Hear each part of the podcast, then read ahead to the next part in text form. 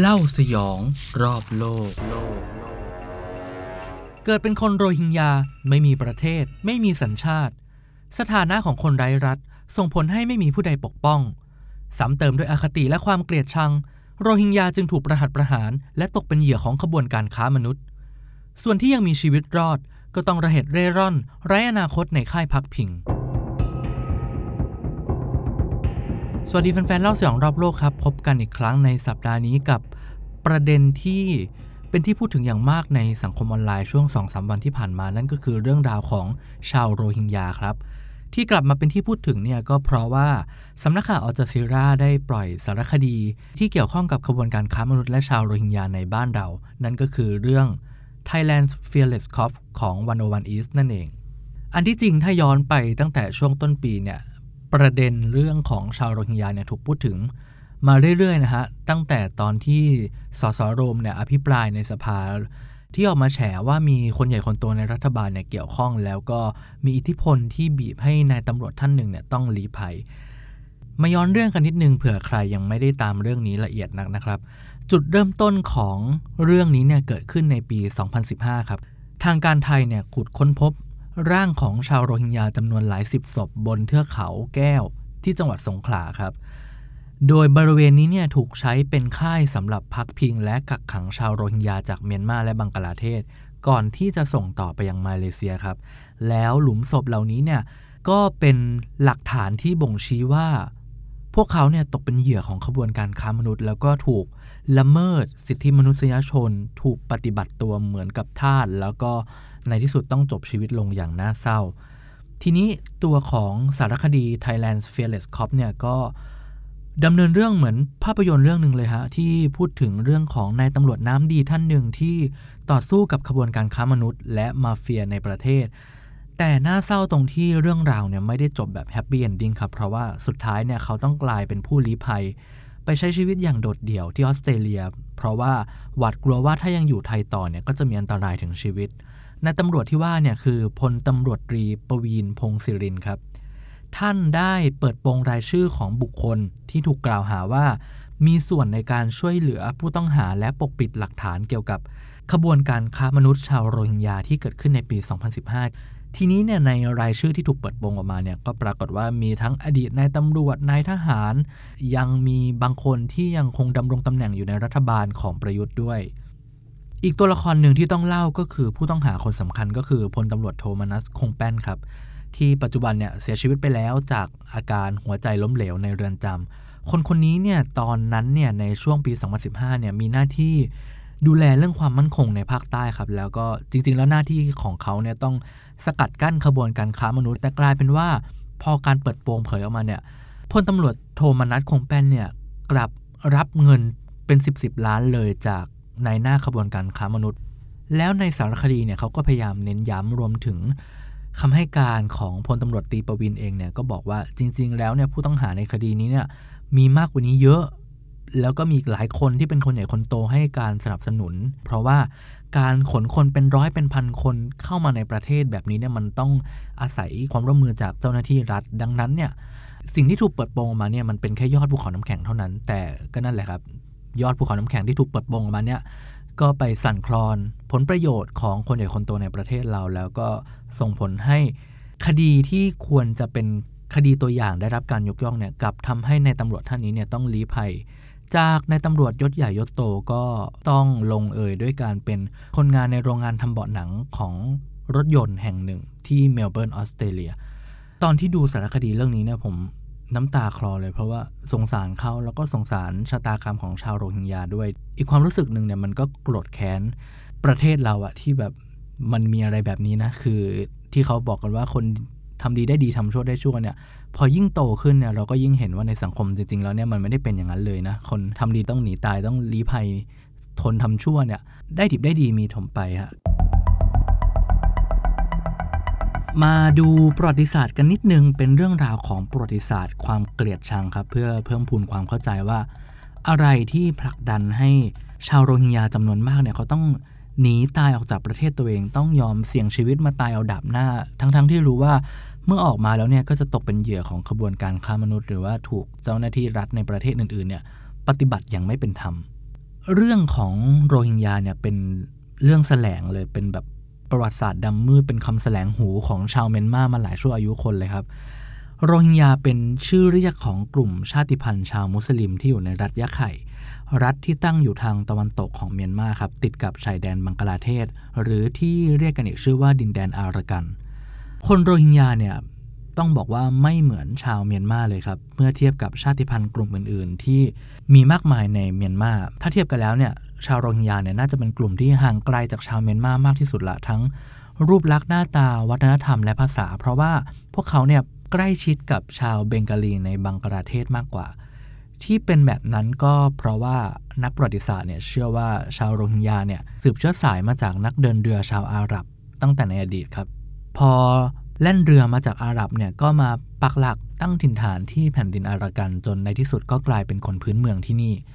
ย้อนไปในอดีตครับ ผ่นดินอารากันเป็นอาณาจักรมีผู้ปกครองมีเอกราชเป็นของตัวเอง จนกระทั่งราวปี 1784 ครับ ดินแดนอารากันเนี่ยก็ถูกอาณาจักรเมียนมาอาณาจักรข้างๆเนี่ยยึดครอง ซึ่งตอนนั้นเนี่ยอาณาจักรเมียนมาเนี่ยก็ปกครองโดย พระเจ้าประดุงแห่งราชวงศ์โกบอง แต่ว่าหลังจากยึดดินแดนอารากันได้ไม่กี่ทศวรรษครับ เมียนมาก็เข้าสู่สงครามกับอังกฤษในช่วงที่อังกฤษเนี่ยเข้ามาล่าอาณานิคมบริเวณแถบนี้ สงครามระหว่างอังกฤษกับเมียนมาครั้งแรกนะเกิดขึ้นในช่วงปี 1823 ถึง 1828 ครับ ในตอนนั้นเนี่ยก็เมียนมาพ่ายแพ้ แล้วก็เสียดินแดนอารากันและตะนาวสีไป นั่นหมายความว่าคนโรฮิงญาเนี่ยก็ถูกเปลี่ยนผู้ปกครองครับ จากเดิมเนี่ยที่อยู่ใต้อานัตของกษัตริย์เมียนมา ก็เปลี่ยนมาอยู่ใต้อานัตของอังกฤษแทนแล้ว ในที่สุดหลังผ่านสงครามมา 3 ครั้ง อังกฤษก็ชนะแล้วก็ยึดเมียนมาทั้งประเทศได้ แล้วตอนนั้นเนี่ยอังกฤษเขาก็เรียกเมียนมาทั้งหมดว่าเป็นมณฑลหนึ่งของบริติชอินเดียครับที่ต่อยาวมาจากอนุทวีปอินเดียเลย ทีนี้ภายใต้การปกครองของอังกฤษครับ เจ้าอาณานิคมอังกฤษเนี่ยเขาก็ขนเอาแรงงาน ชาวอินเดีย ชาวบังกลาเทศเข้ามาในเมียนมาโดยเฉพาะในรัฐยะไข่หรือว่าดินแดนอารากันนั่นแหละครับ เพื่อต้องการเอาแรงงานมาทำเหมืองทำการก่อสร้าง จุดนี้เนี่ยเป็นจุดเริ่มต้นของความเกลียดชังที่คนเมียนมาเนี่ยเริ่มจำฝังใจกันว่า ไอ้บรรดาคนโรฮิงญาที่เข้ามาในเมียนมาเนี่ยเป็นแรงงานอพยพนอกประเทศ อพยพเข้ามาแบบผิดกฎหมายในช่วงที่อังกฤษยึดประเทศพวกเขาครับ ข้ามเวลามาอีกหลายทศวรรษช่วงปี 1942 ในช่วงที่ ตอนนั้นเนี่ยโลกก็เกิดสงครามโลกครั้งที่ 2 ขึ้น อีกชาติที่ประงาดขึ้นมาในเอเชียที่ต้องการจะเป็นใหญ่ก็คือญี่ปุ่นครับ ตอนนั้นเนี่ยคนเมียนมาก็สนับสนุนญี่ปุ่นให้เข้ามาในประเทศ ในขณะที่ฝั่งคนโรฮิงญาในอารากันเองเนี่ย พวกเขาเนี่ยสนับสนุนอังกฤษครับ เพราะว่าอังกฤษเนี่ยไปให้สัญญาว่าถ้าสิ้นสุดสงครามแล้วเนี่ยจะมอบแผ่นดินให้ แต่แล้วเมื่อสงครามโลกสิ้นสุดเนี่ยสถานการณ์กลับไม่เป็นเช่นนั้นครับ ในปี 1948 หลังอังกฤษ ออกไปเมียนมาเป็นเอกราช กลายเป็นว่าคนโรฮิงญาก็ถูกอังกฤษทิ้งขว้างครับ ไม่ได้มีแผ่นดินเป็นของตนเองแบบที่สัญญาไว้ ต้องเป็นส่วนหนึ่งของเมียนมาเหมือนเดิม ตอนนั้นเนี่ยหนึ่งในวลีที่สร้างความเกลียดชัง มาจนถึงปัจจุบันด้วยนะก็คือว่าโรฮิงญารบให้อังกฤษ โรฮิงญาฆ่าคนเมียนมาด้วยกันเองในตอนนั้น ก็คุกกรุ่นกันมาเรื่อยๆครับแต่ว่าอันที่จริงเนี่ยมันก็มีช่วงที่มีสัญญาณของการพัฒนาอยู่นะ อย่างตอนที่ก่อตั้งประเทศเนี่ย นายกรัฐมนตรีอูนุครับเขาก็มองว่าโรฮิงญาเนี่ยเป็นหนึ่งในกลุ่มชาติพันธุ์ ให้สิทธิ์ในการเลือกตั้งรวมถึงให้สิทธิ์ในการมีส่วนร่วมทางการเมืองด้วยครับ แต่ทั้งนี้ทั้งนั้นเนี่ยไอสิทธิที่มันเริ่มเห็นเขาลางเบ่งบานขึ้นมาเนี่ยหายวับไปหมดเลยเมื่อเกิดรัฐประหารขึ้น โดยนายพลเนวินในปี 1962 ครับ ก็ภายใต้รัฐบาลทหารครับ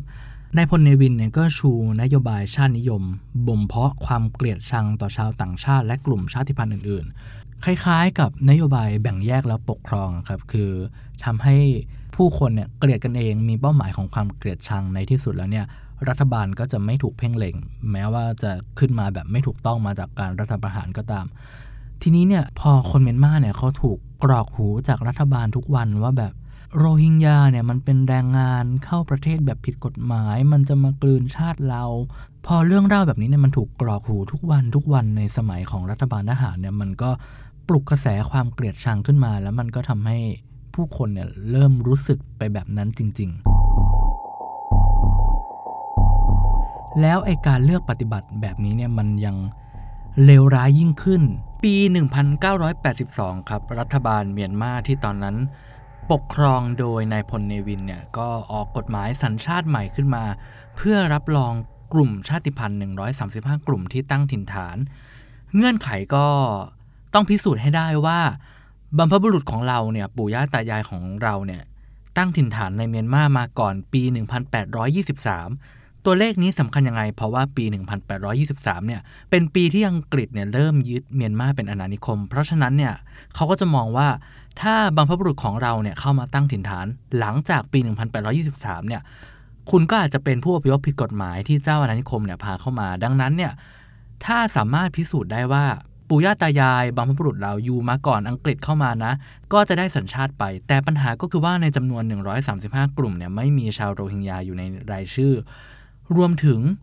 การจะพิสูจน์เนี่ยก็ยากมากเพราะว่าชาวโรฮิงญาเนี่ยก็คือไม่ได้มีเอกสาร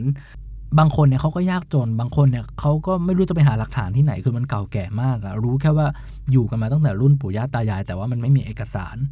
ก็ส่งผลให้ปัจจุบันเนี่ยชาวโรฮิงญาก็ยังคงไม่มีสถานะพลเมืองครับ เรียกได้ว่าเป็นคนไร้สัญชาติ ทีนี้พอสถานะเป็นคนไร้สัญชาติแล้วเนี่ยประกอบกับอคติและความเกลียดชังจากคนเมียนมาเนี่ยก็ทำให้ชีวิตของพวกเขาเนี่ยยากลำบากมากยิ่งขึ้น คือถ้าเราตามข่าวเรื่องของชาวโรฮิงญาจากประเทศเมียนมานะครับ เราจะเห็นว่าก่อนหน้านี้เนี่ยมีการปลุกระดมพระออกมาประท้วงกันเลยออกมาต่อต้านชาวโรฮิงญาคือเมียนมาเนี่ยมักจะถูกมองว่าเป็นแบบประเทศพุทธที่รักสงบพอเป็นเรื่องชาวโรฮิงญาขึ้นมาเนี่ยมันแบบมันเหมือนเป็นสกิดต่อมอะไรสักอย่างของคนเมียนมาแล้วเขาก็จะโกรธโมโหแสดงความเกลียดชังขึ้นมาเลย นี่คือผลของการที่ความเกลียดชังมันถูก ฝังรากลึกจากรุ่นสู่รุ่นครับ มันกลายเป็นว่า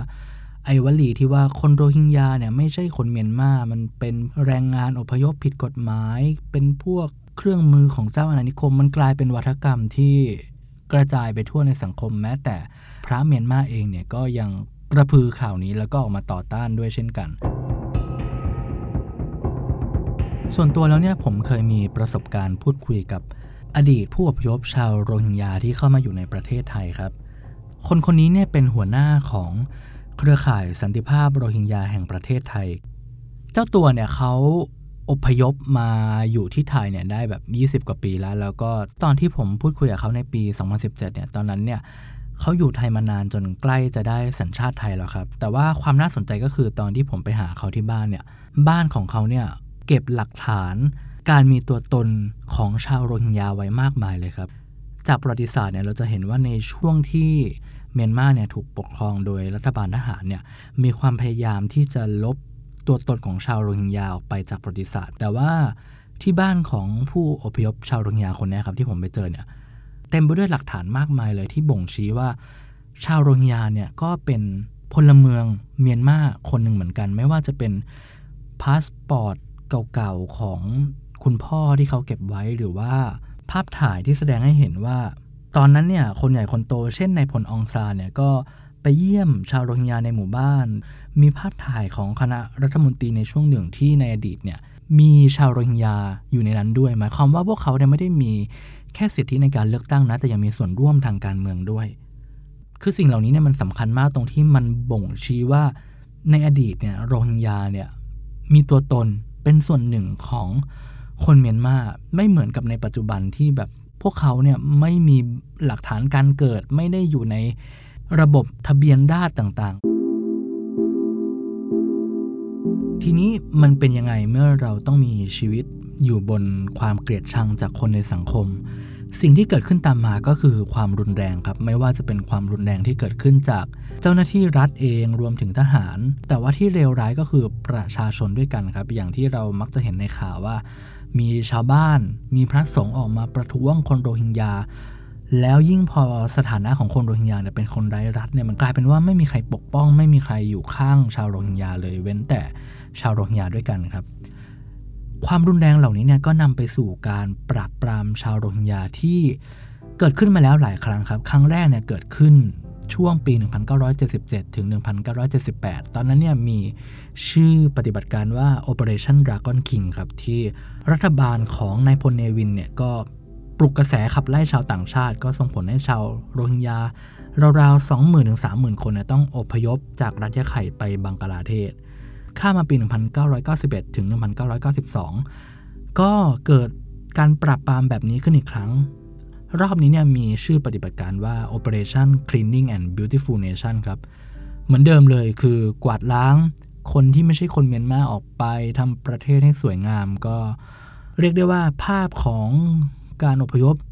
ที่เราเห็นเนี่ยว่าคนโรฮิงญาเนี่ยต้องหนีตายออกจากรัฐยะไข่เนี่ยมันไม่ได้เพิ่งมาเกิดขึ้นในช่วงทศวรรษนี้ แต่ว่ามันเกิดขึ้นมาเป็น 50 ปีแล้วครับ คนเมียนมาเนี่ยเขาเกลียดชังชาวโรฮิงญากันมากแค่ไหน มี ตัวอย่างจากบทความหนึ่งที่ผมอ่าน แล้วน่าสนใจมากก็คือเขาไปสัมภาษณ์นักเคลื่อนไหว ที่เป็นคนรุ่นใหม่ชาวเมียนมาเนี่ยแหละที่พยายามทำแคมเปญ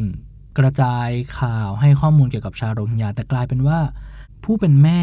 แท้ๆของนักเคลื่อนไหวเองเนี่ยก็ยังไม่เห็นด้วยกับสิ่งที่ลูกทำเลยคือ มันเป็นเรื่องที่มันแก้ได้ยากจริงๆครับพอ mindset ของคนเนี่ยเขาเป็นแบบนั้นไปแล้ว ก็เหล่านี้ฮะ พอจะฉายภาพให้เราเข้าใจได้ว่าทำไมคนโรฮิงญาเนี่ยถึงต้องหนีออกจากเมียนมาหนีออกจากความรุนแรงที่พวกเขาเผชิญ แล้วก็ไอความพยายามที่จะหนีออกจากรัฐยะไข่หนีออกจากเมียนมานี่เองที่เป็น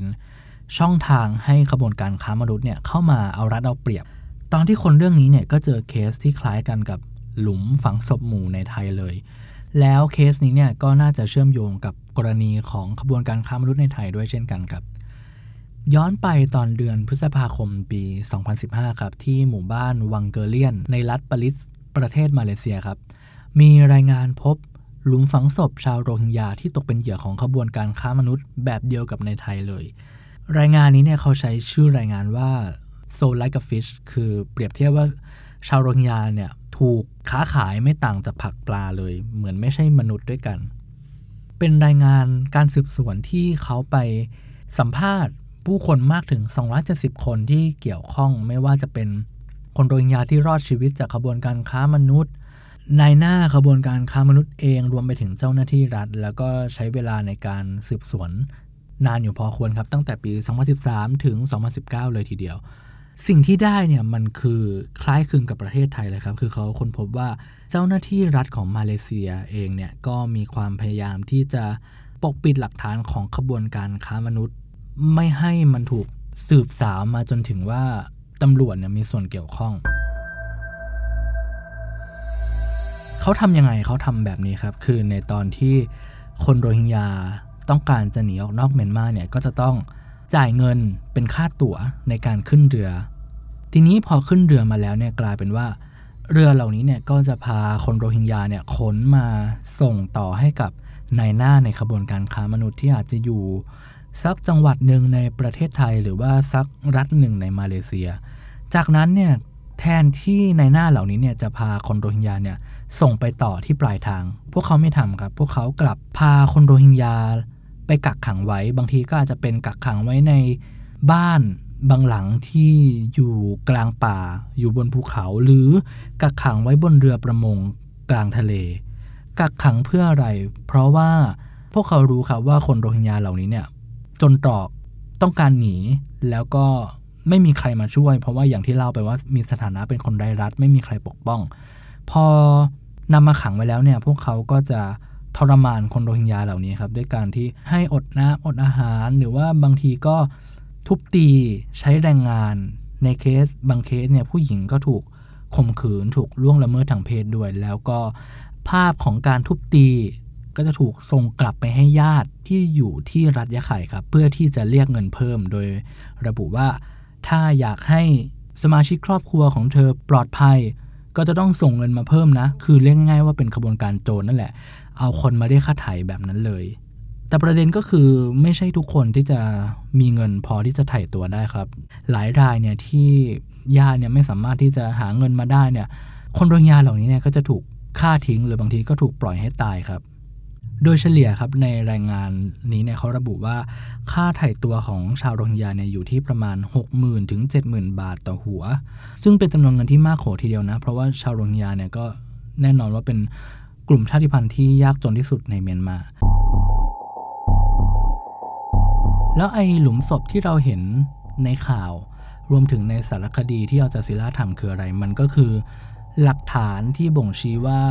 ขบวนการค้ามนุษย์เหล่านี้เนี่ยได้สังหาร คนโรฮิงญาที่พวกเขาเนี่ยเอามาเรียกค่าไถ่แล้วก็ญาติไม่มีเงินจ่าย หรือบางทีบางคนก็ป่วยตาย ถูกทรมานจนตาย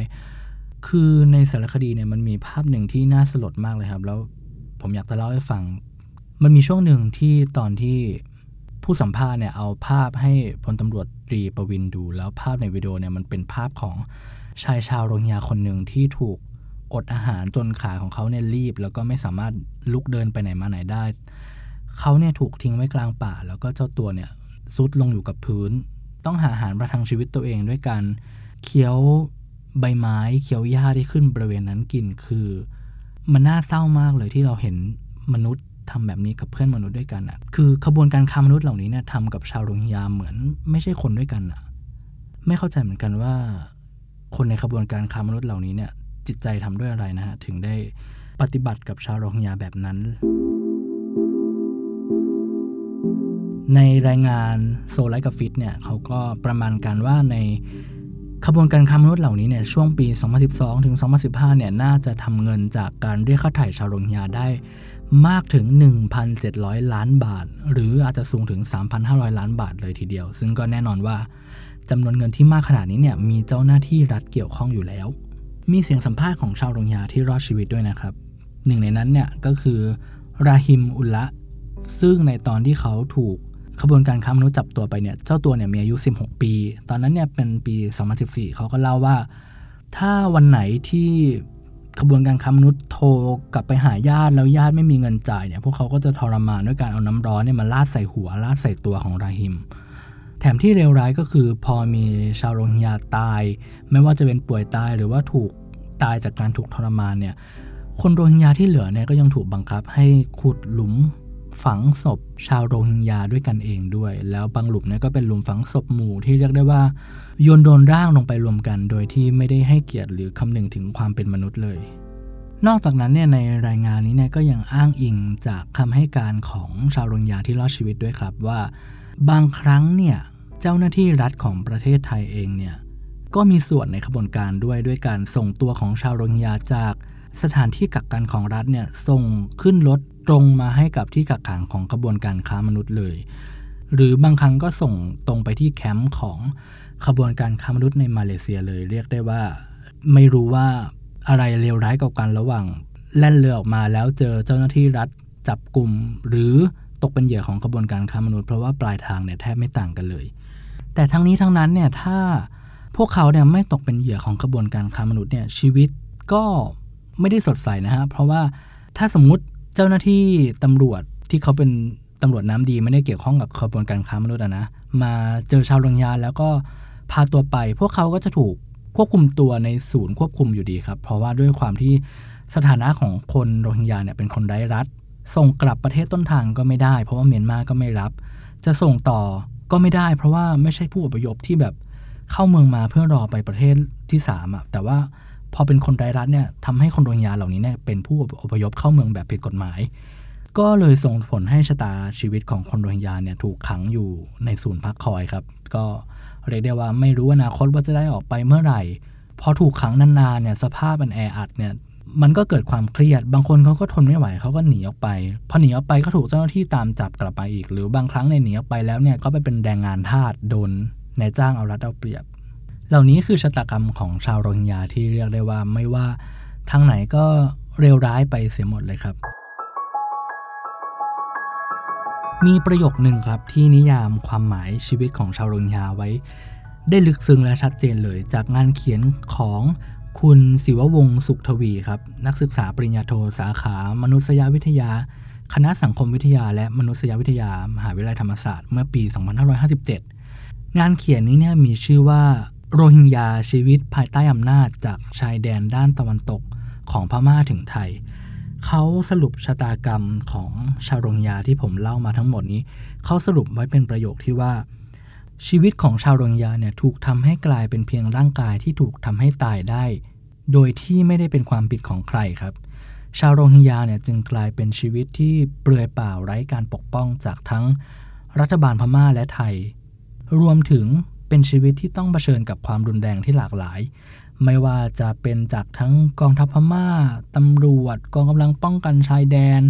ประชาชนชาวพุทธที่โกรธแค้น รวมถึงคนไทยเองที่หวาดกลัวการก่อการร้าย และชาวมุสลิมเป็นต้น แต่ถ้าถามว่า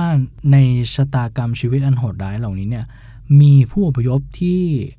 ไปถึงฝั่งฝันไหมก็มีนะฮะ แต่ว่าเป็นส่วนน้อยที่สามารถไปเริ่มต้นชีวิตใหม่อย่างประเทศที่ 3 ได้ เช่น ประเทศในยุโรป หรือว่าในซาอุดิอาระเบีย และปากีสถาน แต่ว่าเป็นส่วนน้อยครับ เพราะว่าส่วนใหญ่เนี่ยถ้าไม่ติดอยู่ในค่ายพักพิง ก็ถูกคุมขังอยู่ตามศูนย์ตรวจครับ ทั้งหมดทั้งมวลนี้คือเรื่องราวของชาวโรฮิงญาที่พวกเขาต้องเผชิญ เมื่อหนีออกจากรัฐยะไข่และตกเป็นเหยื่อของขบวนการค้ามนุษย์ แต่ว่าถ้าเขาอยู่ต่อในรัฐยะไข่ล่ะจะเกิดอะไรขึ้น ชีวิตก็มีความเสี่ยงที่จะถูกปราบปรามและถูกใช้ความรุนแรงครับมีกรณีใหญ่ที่เกิดขึ้นและเป็นข่าวดังระดับโลกครับ คือหลังจากปี 2015 ที่เราเล่ากันว่าพบหลุมศพหมู่แล้วเนี่ยข้ามมา 2 ปีเนี่ยก็เกิด การปราบปรามชาวโรฮิงญาอย่างรุนแรง และเป็นระบบที่ส่งผลให้มีผู้อพยพเป็นหลักแสนเลยแล้วจะถึง 7 0 0 0 0 0 คนเนี่ยหนีจากรัฐยะไข่ไปบังกลาเทศ แล้วก็ทุกวันนี้เนี่ยยังไม่สามารถกลับบ้านได้ ต้องอาศัยอยู่ที่ค่ายภูริภัยที่อยู่บริเวณชายแดนบังกลาเทศครับใหญ่ที่สุดก็ที่ค่ายคอกบาซาครับ เรื่องของเรื่องก็คือเกิดขึ้นในวันที่ 25 สิงหาคมปี 2017 ตอนนั้นเนี่ยมีรายงานว่า กลุ่มติดอาวุธอาซาที่เป็นกลุ่มติดอาวุธของชาวโรฮิงญาเนี่ยที่เขาต่อสู้เพื่อปลดปล่อยดินแดนอารากันเนี่ยก่อเหตุโจมตีตำรวจเมียนมาครับ แล้วก็สังหารตำรวจไปทั้งหมด 30 นาย ฝ่ายตำรวจและทหารชาวเมียนมาเนี่ยก็โต้กลับทันทีเลยในไม่กี่ชั่วโมง พวกเขาเนี่ยก็ส่งทหารเข้าไปบุกตามหมู่บ้านต่างๆ จับกลุ่มชาวบ้านไล่ยิงชาวบ้าน ถ้าเป็นผู้หญิงและเด็กเนี่ยก็ยังถูกข่มขืนอีกด้วย มีปากคำจากผู้รอดชีวิตเขาเล่าว่า ทหารเมียนมาเนี่ยนอกจากจะปราบปรามหมู่บ้านชาวโรฮิงญาอย่างเป็นระบบแล้วเนี่ยยังทำลายหลักฐานอย่างเป็นระบบด้วยเช่นกัน ตามหลุมศพ หลุมฝังศพหมู่ของเหยื่อเนี่ยคือมันมีร่องรอยของน้ำกรดเนี่ยสาดเข้าที่ใบหน้าและมือครับเพื่อให้ไม่สามารถระบุตัวตนได้ คือตอนนั้นเนี่ยการปราบปรามเนี่ยเป็นข่าวใหญ่ระดับโลกมากเลยครับ มีภาพถ่ายดาวเทียมที่แสดงให้เห็นว่าหลายหมู่บ้านของชาวโรฮิงญาเนี่ยถูกเผาทำลายแล้วก็ มีปากคำของผู้อพยพที่ข้ามฝั่งไปถึงบังกลาเทศเนี่ยเขาก็เล่าว่าทหารเนี่ยมาบุกตามหมู่บ้านไล่ยิงคนเป็นผักปลาข่มขืนเด็กผู้หญิง ใครที่วิ่งหนีไม่ทันก็จะถูกยิง นี่คือเหตุผลว่าทำไมเราถึงได้เห็นคลื่นผู้อพยพจำนวนหลักแสนคนของชาวโรฮิงญาที่หนีไปบังกลาเทศครับ ความเศร้าก็คือว่าความรุนแรงเหล่านี้เนี่ยปัจจุบันเนี่ยก็ยังคงไม่หายไปนะครับ คือ มันไม่เป็นข่าวเนี่ยไม่ได้แปลว่ามันสิ้นสุดลงแล้ว โดยเฉพาะยิ่งเมื่อปัจจุบันเนี่ยเมียนมาเนี่ยมีรัฐบาลใหม่ เป็นรัฐบาลทหารที่มาจากการรัฐประหาร จนถึงทุกวันนี้เนี่ยเขาก็คาดว่าภายใต้การปกครองและปราบปรามของรัฐบาลทหารเนี่ยชาวโรฮิงญาที่อยู่ในรัฐยะไข่เนี่ยก็ยังคงถูกปราบปรามถูกประหัตประหารอยู่เช่นกัน